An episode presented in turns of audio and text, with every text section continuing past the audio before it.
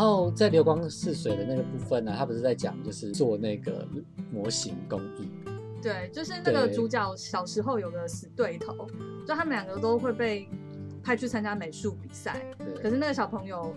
有个很厉害的小朋友，就是他对头啊，就会去做那个精工比赛。对，然后是立体的那种，就是雕塑啊，然后你把那个，其实他们就是用铝罐嘛，然后把它剪一剪，就是然后做成东西，对对对对对。然后其实我对这很有感受，因为我我小时候就是喜欢走美术的，嗯，但是我也是属于就是二 D。那以前在做那种什么形象测验的时候，也都会做信，就是什么你的三 D 感怎么样。然后嗯其实我做出来的形象测验居然是就是语文，嗯，对。那我现在是可以理解为什么这样，可是我小时候不能理解。嗯，我小时候理解就会觉得说，你小时候不讲话，语文问号，对我小时候都不讲话、啊，我小时候我也不是自闭症啊，我这为什么是语文？然后，然后，然后他他居然说我美术不适合去美术，我想说荒谬，怎么可以这样？所以你后来眼睛才坏掉嘛？对对我眼睛坏掉，可能也是因为这样，就是不适合做美术。他已经在宇宙已经告诉我，在，小时候就告诉我，我现在不听。然后我可以理解，就是三 D 跟二 D 是完全不同的概念啦。然后我我其实很喜欢他去很精细的去讲那个艺术品那种手作艺术品的精妙，跟我们人可以感受到那个艺术品的呃感受。他有他有提到说，呃，配角一号哼对，认为说，嗯，做 CG 就是做电脑绘图，没有办法给人有深刻的印象。嗯你要用实体的微缩模型，才有办法让人有深刻的感动。嗯我觉得，当然我会说现在的 CG 做的越来越好了，也许就是可以完全拟真了。那，但是我可以理解他说的那个感觉，而且我认为，呃，微缩模型它是一种艺术品，嗯，它不是为了要仿真用的。它嗯其实有一些人的概念在里面，人他想要重现作者那个创作者看到的那个场景，所以是那个创作者心中的场景，而不是真实的那个场景。对，因为真实上你就拍电影就好了嘛。你上次不是有说，其实这是那个把创作者他的心跟那个真实东西融合在一起然后成为一个新的东西。所以这就是艺术的重点所在。所以我可以理解说，所谓的拍起来像真的是什么意思？那个不是说真的拍起来说哇好真哦，好像真的哦，因为那个东西现在以现在科技来说实在太容易达到。我觉得你说的真不是复制某一个时空那种真实，是嗯，你弄了一个环境，然后它让人身临其境。对那个人这还是重点，对，可以很鲜活的感。感受到你想要让大家感觉的东西，这个是一种真。对，那也才是艺术品的重点之所在，要不然就只是所谓的复制而已嘛，就只是我们就叫叫去叫 Google 卫星拍照片就好了，我们为什么要人去拍照片呢？嗯、我觉得其实这是有两重视角啦，一个是物理世界的真嘛，嗯，另外一个是心理的世界。嗯那其实心理的世界可以借由艺术创作，或者说我是指任何一种形式哦，不是只有美术，比如说做菜啊，对，或者是谈话啊，对或者是我们整理一个家，我们布置一个房间，那个对我来讲都是一种艺术创作。对艺术创作会承认呃呈现一种心理的真实，那那心理真实是一个曾经生活在这个地球上的存在的一个灵魂，一个人类，对他内心的东西，他借由物质的东西表现出来。对，这也就是文化的重点所在。是的，就是这些曾经存在过的灵魂们。对，没错，对所以呃，我我还蛮喜欢他去描，就是去谈到这一块的。然后呃，还有另外一个呃，我喜欢的是那个强尼河流那一篇，嗯他去用那个就是那个火车形式来描述他整个故事。对，就是以前光华商场后面是有火车轨道嘛，对，那在台湾还没有捷运的时候，其实呃从日治时代西门町那边就有铁轨。嗯，对，对，然后呃，因为那个主角其实是去呃哦，我不要再讲主角，反正就是那个男的要去当兵了，然后结果他跟女那个女的那个女的就兵变这样，子。那呃，以前以前我们那个年代当兵是一个很大的事情，因为以前当兵是好像最短要两年吧，长的话要三年，呃最一开始好像让我记得的话是三年，那很夸张哎，那对像像我三年太夸张，像像我我有点忘记我爸那个年代好像就是三年的、哦，超久的，很夸张，就是你为什么人要浪费三年在那个地啊。方？然后很可怕的事，就是对你可以说我我可以说啊，那就有点像是集中营啦。嗯，然后你看，就有点像是我们上一个作品里面他讲的那个格维住的棚寮，嗯就是都是男生那种该死的环境，是什么东西啊？你也常常听到，以前常常听到一些什么什么呃，谁又自杀在在，在里面被虐，然后被虐啊怎么样的，他们都觉得这无所谓，到现在都还是嘛。比如说像红秋红仲秋案，嗯到现在也没有什么头尾啊。对，其实这些东西都是在你看去当兵里面吃多大一些，也许你今天就是一去不回了。尤其是你是在碰那些军火，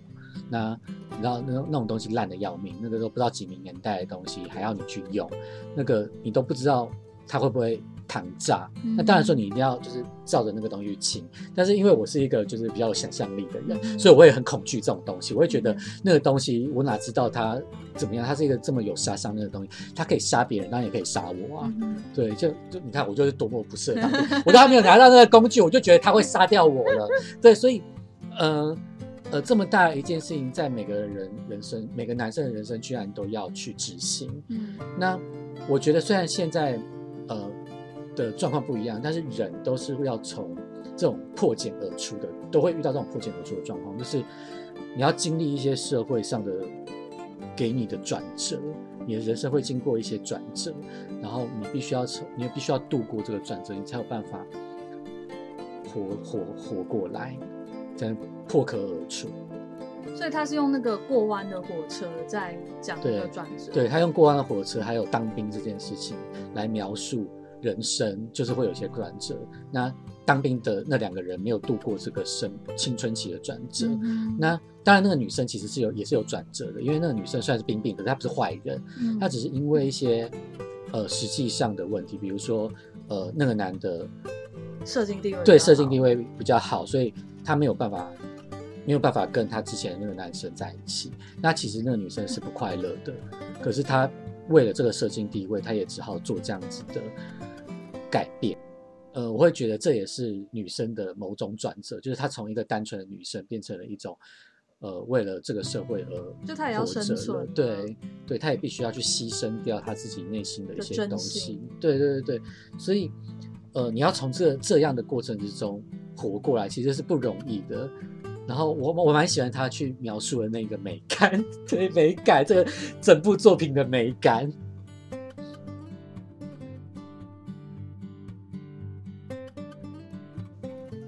呃，其实流光似水那一篇，因为我那时候第一次看漫画嘛，所以那篇算是我最后一篇看到。那嗯，在小说里面也是最后一篇啦。对然后他当然又是最后用很魔幻的手法去写那个光，各色的光在城市里面流窜。其实那一刻看到那个我蛮感动的，对因为其实那个就是小孩子的视角会希望的东西。对，我跟你讲，我大哭哎、哦，真的哦。。对我就是看他那个，我真的是眼泪就滴答答滴答这样子流。然后我就知道说，其实那个流光似水，它是在跟时间跟童年致敬。嗯然后因为在那篇小说里面，那个很会做模型的，他后来就去世了。对所以他的朋友去看到这些，他复制了一个光华商场模型的时候，那个做的人已经不在了。。对然后我觉得这不是单单的哦，我缅怀童年，然后让，我 我好想念以前，不是那么简单。那个是他用他的一生做出来的那个行写，那个东西是他生命完整的一个呈现，它不只是童年，它是他生命完整的呈现。对然后那些光，就是这些美丽的东西，其实就在那边。其实它没有干嘛，他就是跑啊，就像我们我们生生下来，其实是的，也没有干嘛，我们就是活着，然后我们试着让我们的光可以放出来，然后毫无障碍的去奔流。对这那是生命之流，那是时间之流，对。那是一个很生命的见证。我我觉得，呃，它其实是，就是你刚才这样讲，其实让我想到，越去看自然的东西，越去了解自然的东西，其实对我疗愈还蛮重要的。嗯因为自然的东西它就是很单纯，它没有很多人为的抓嘛，就是人为的很脏的想法在里面，没有。呃，对，对，就是比如说动植物的生生命与死亡，其实都是很自然的，而且它的原因都非常的清楚。我我跟你说，就是我最近工作的地方，我们是在一个社区大楼，然后大楼里面很多老人嘛，然后我每天下午三点就在楼梯间碰到一个老阿妈带着她的伴侣，一个阿老阿公在复健。嗯那我猜那个阿公可能是中风过，所以他有点行走能力有点受损了，所以他每天都要走楼梯复健。对，那那个阿妈身体还很好，就活跳跳的。嗯，有一天，我就在那个楼梯听到那个阿妈在骂那个阿公，哦，他就说：“你进去捶你老母啦，进去，你进去。”然后其实他的意思就是，因为他老母一定死了嘛，就叫他对赶快去死啊。对，那我猜那个阿公，好委婉哦，其实，然后呢，那个阿公就是很累的坐在他的那个小轮椅上，对，那应该是就是带他带他复健，就是有点到不耐烦啊，对啊。可是我还是心里有点为那个阿公觉得有点难过，就是其实生病不是他的错，是你本身经历的时候，他会变得很讨厌，他对，然后他会没有办法，是他会是辛苦的，对啊，大家都 都很辛苦，对，都会很辛苦啦。然后我觉得，我觉得，我觉得，因为你讲你讲那个东西，因为我我完全我家里就有我妈的状况嘛，嗯她是完也是完全没办法走路啊，然后我们也会觉得她很鲁小啊。那其实到了一个，我觉得因为像那个阿妈他们还，她才还是要很确切的去帮助她。然后对，我猜啦，可能就是他们呃当时也会有可能有一些口角或者怎么样，应该不完全是比如说不能走这件事情让他觉得很烦，因为如果他真的觉得很烦，他就不会带他来走了。嗯，对，所以说刚当时有一些情绪上的状况，然后相处上的状况的一些问题，所以才会爆发这样子的东西。对，然后，然后那个阿公也没有办法，然后那个那个阿伯也没有办法，阿伯失去耐心，对阿伯失去耐心，然后讲出真心话。我觉得你讲出真心话真的很厉害。我觉得，我觉得以前人就是这样可爱啦，就是他们讲真心话，然后互相批评什么的，其实，其实，其实，其实他们还可以继续相处在一起，这是最最最好的。很强哎、对，那真的很强。因为对我来讲，有时候我会觉得我，我讲出真心话或者攻击别人的时候，我觉得就是友情不复存在了啦。那我是不是要，我都要不断的美化我想要讲的东西？可是这样你们关系中就不会有真实啊。我尽力的真实，对，但是那个就是粉饰了很多东西这样子。但是因为我知道我真实的对待他们的时候，他们会崩溃，无法支持。对，那那我觉得能够像这样子阿伯这样直接讲，我真的觉得很令人开心耶。就是 如果人跟人之间的相处可以到这样子，而且还可以，你看他们还是不离弃呀。他们偶尔内心离弃，我觉得是 OK 的。嗯，对，那他们身体还在一起，那也许他们有他们自己的就是纠结，或者是也许他们觉得他们都老了，干嘛还要搞什么分分居嘛？对，也也许他们也没有搞这些东西。但是有时候人的生命就是这样的，就是你必须要看待这些事情是，我觉得我现在也要告诉我自己这样子，就是人老了，人死了，或者是人呃人终究是这个生生大自然生命的一部分，我们会有破灭的时刻。对啊，真的觉得就是你知道，好死真的是一件很棒的事情啊！直接死掉真的没什么，我就觉得直接死掉大概是福报来了吧？真的。对啊，那如果是有生病什么的，也许我们人生还有我们该解决的事，比如说你看我像我眼睛坏掉啦，你看我为什么坏掉我还要活着？坏掉我不会直接死掉？对，那我也许我就是因为我人生还有很多事情等待我的修行吧，那所以我势必得继续把这些东西修行完成。嗯。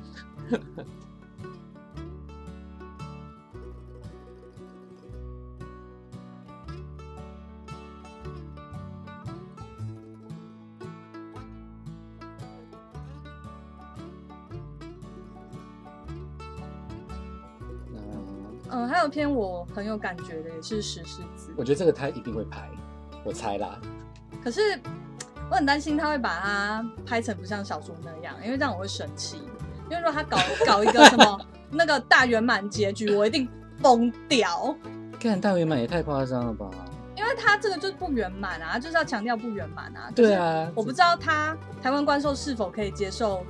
人生不圆满那么直白的被陈述。跟他这些这这整本不是都不圆满吗？靠，对啊，这整本不圆满啊。对啊。然后我觉得，我觉得那个石狮子它，因为它有，我觉得它算有两个主题吧。对，一个就是呃，比如说石狮子的奇幻。对奇幻。那那那个部分其实我还蛮喜欢，就是它那个花花商场被河流冲走的那个意象。那个是什么啊？那个我一直没有想出来。那那个就跟就后来拆掉对不对对啊，对，就后来那是代表后来拆掉。对啊，就跟流光似水其实是有个呼应啊。嗯，就是就是都一样是水嘛，这样流动，然后他把那个所有的那个招牌全部都冲掉了，然后他就对他就说，他就说，呃，我记得没有错，应该是这一篇啊，就是呃，就像是就像是那个电线杆上的麻雀，不知道有有一天中华光中华光空中华商场会被摘掉一样。对，就是我们人其实是会被那个潮水这样冲走的，无力可以去抵抗这个东西。我很喜欢他那个做梦的时候梦到这个东西。嗯，所以其实这一篇跟流光似水那一篇一样，其实他们都在讲一种时间感，或者说历史感。那呃，大江东去，浪淘尽啊，对，那个多少千古多少风流人物，干得好，对对对 对对对对，然后那些人现在都不在，其实他讲的是这个感觉。对，没错没错。只是他，我觉得他用的很，我觉得那个浪淘尽实在是太澎湃了啦。我我比较喜欢他这种，就是就是夜夜里梦回这种，就是比较奇幻的这种感觉。然后，呃，他带了悲伤，对他带对来他没有澎湃，他是悲伤。对，然后他第二个主题就是在讲呃钥匙，对，死亡跟钥匙，就是因为主角其实，在那个石狮子是有去在他梦里面不带，呃，就有带他去看那个河流，然后也有带他去看呃火焰这个东西，然后最后停在了他的朋友的家这样子，然后他那个时候也一直都不了解说为什么呃要停在他朋友的家，嗯然后后来那个朋友家又失火了，然后他看到那个火焰的时候，其实是就想到了哦，原来那个石狮子他眼睛里面就像这样子着火一样。嗯，但是除此之外，他还有别的印意象，就是这个火焰其实也也带出了后来他朋友只剩呃他们家的妖女活下来了。嗯嗯而而这个妖女就是他他去救的，而他去救是因为他拥有他们家的钥匙。因为他他们家钥匙是他家打的，他爸爸是锁匠。对，对，可是我我我也不知道他这个会不会被改变，因为锁匠保留人家的钥匙去开人家家的门，这样对吗？对，这有点就是道德上的不对。但是他的故事就是这样，就是呃，他有留一把。那因为其实这个所谓的钥匙，其实不是说你打就可以开的，其实一定要试开，看可不可以开，因为其实都会有偏差嘛，所以。嗯呃，我会说那个主角他也不是故意要留这个钥钥匙去开一家家门呐、因为他其实是不了解这个钥匙到底可不可以开的。那他带出了这个所谓的锁这个东西，是呃锁这个东西其实原本一开始其实是呃防止外人入侵的，对。对，然后后来变成呃把重要的东西锁在这个里面的，对，所以我觉得他他讲的这个东西让我觉得很有意思，然后呃呃他开启了那个那个他朋友家的门，是因为其实他喜欢那个他们家的妖女，所以他才能够他才保留那个钥匙，然后去救了他的一命。嗯，可是他又最后这个故事里面，那小女孩长大之后，当然也会有她呃一些 爱情故事，但是我不是很想要讲那个爱情故事，对，那不是很重要。但是呃呃，最后其实是那个女女孩子是自杀了，嗯对，然后那个主角就觉得很很感叹，他觉得说为什么我我不了解为什么上天要给我这一段时间，就是让我救他这段时间到底意义何在？我觉得其实这是人生大灾问。对，但我觉得这就有点像是有的人会认为说，比如说活着就是为了要跟大家一起的那个度过那个快乐时光，或者是你的回忆等等。我觉得这也是某种我们询问这个生命的方式：为什么要有生命？为什么要有死亡？我觉得这是一个重点了，就是像那种觉得每件事情一定要有个 happy ending 的、啊，嗯我觉得这是逃避生命有死亡的一嗯，个行为啦。对，因为其实不可能每件事情都是 happy ending，也不可能说你努力就是成功嘛。啊那如果这样，我们要不要来更诚恳的来面对一下生命的困难，跟其实凡事不如不如己意。对对，对，你不要在那边就是拿一些恶心的童话再来粉饰，我们直接我们不要再有那个什么金鱼泡泡这种东西了。对，我们直接去面对跟处理那个困难，那需要给予安慰，我们就互相给予安慰。我觉得这样还比较实际。我们去去看这个生命的时候，其实其实要了解那个无常啦。对，无常，对，然后呃，我我其实想起一个，就是一个动画是，呃，那叫猫汤，这算稍微冷门一点，但是如果你喜欢看冷门动画的话，其实这算是蛮有名的一个东西，嗯就是它算是那种恐怖动画。就是它其实在它整个故事就是很可爱的，都是猫咪这样很可爱。可是那个猫咪一开始的时候，就是那个弟弟就跑到浴缸里面去玩，然后结果就是那个弟弟就在里面淹死这样子。那个姐姐就是看到那个弟弟被淹死这样子，然后她就要赶快去救那个弟弟嘛，然后呃，在于是他就跑去所谓的你知道阴阳界或者什么日本的那种阴阳界之类的，有点类似就是找到一个生命的花朵，然后把他弟弟救回来了。表面上是这样子，嗯可是其实那个动画里面最后是它有两幕，第一个第一幕就是 happy ending，就是大家就是全家人一起很开心的在看电视，然后第二幕就是整个家里面变得很昏暗，然后只剩下电视在播放。我觉得，我觉得这很明显就是告诉大家，其实那个弟弟并没有被救回来，然后整个家庭破碎。嗯，然后他最后的片尾曲就是呃那个两只猫咪，我有点忘记，好像是妈妈跟那个女儿吧，就是的照片，这样就很开心的照片，这样，然后就一直播放那个照片，就是我可以理解，就是那部片它其实在讲了很深刻的那种很伤心的东西，然后上帝有上帝的齿轮，嗯他有时候你的生命就像是他手上吃的水果一样，你有有时候他那个小水果不小心掉掉掉地上了，就烂了，就被那个齿轮碾碎了。你的生命就是这么的不值得。对，有时候我们不得不去正视这个所谓的恐惧跟不值得的感觉，这么无常的感觉，好像我们生命没有任何的意义。对，可是也只有正视这个生命没有意义是什么样子，我们也才能从我们的生命之中从无意之中找到有意义。对，找到有意义的东西什么，而且我们可以去珍视这个有意义的部分，我们不会让它就是莫名其妙被人家夺走或错过。我觉得莫名其妙才是最可怕的。对啊，因为很多人的生命就是被莫名其妙的夺走啦。我我只能说，人生都已经够惨了，我们生命本身就已经要被人家常常被无偿夺去了，我们连活着都要活着的意向都要被夺走吗？好好活着这件事情都不行了吗？对，所以努要很努力的把这个东西抢回来。我觉得首先是要意识到死亡吧，就是你有天会死的，嗯，然后你的身体会衰败，可能身体会越来越难用。对啊，然后我们要随时让我们自己有呃运用我们所有的力量，对，去让自己的身身体的力量去觉醒，然后才有办法呃，只能说抵抗这一切吧。我觉得体认到死亡或者说无常，因为其实无常就是真实嘛。对，那死亡就是人类最大的恐惧。对那当你可以去正视它的时候，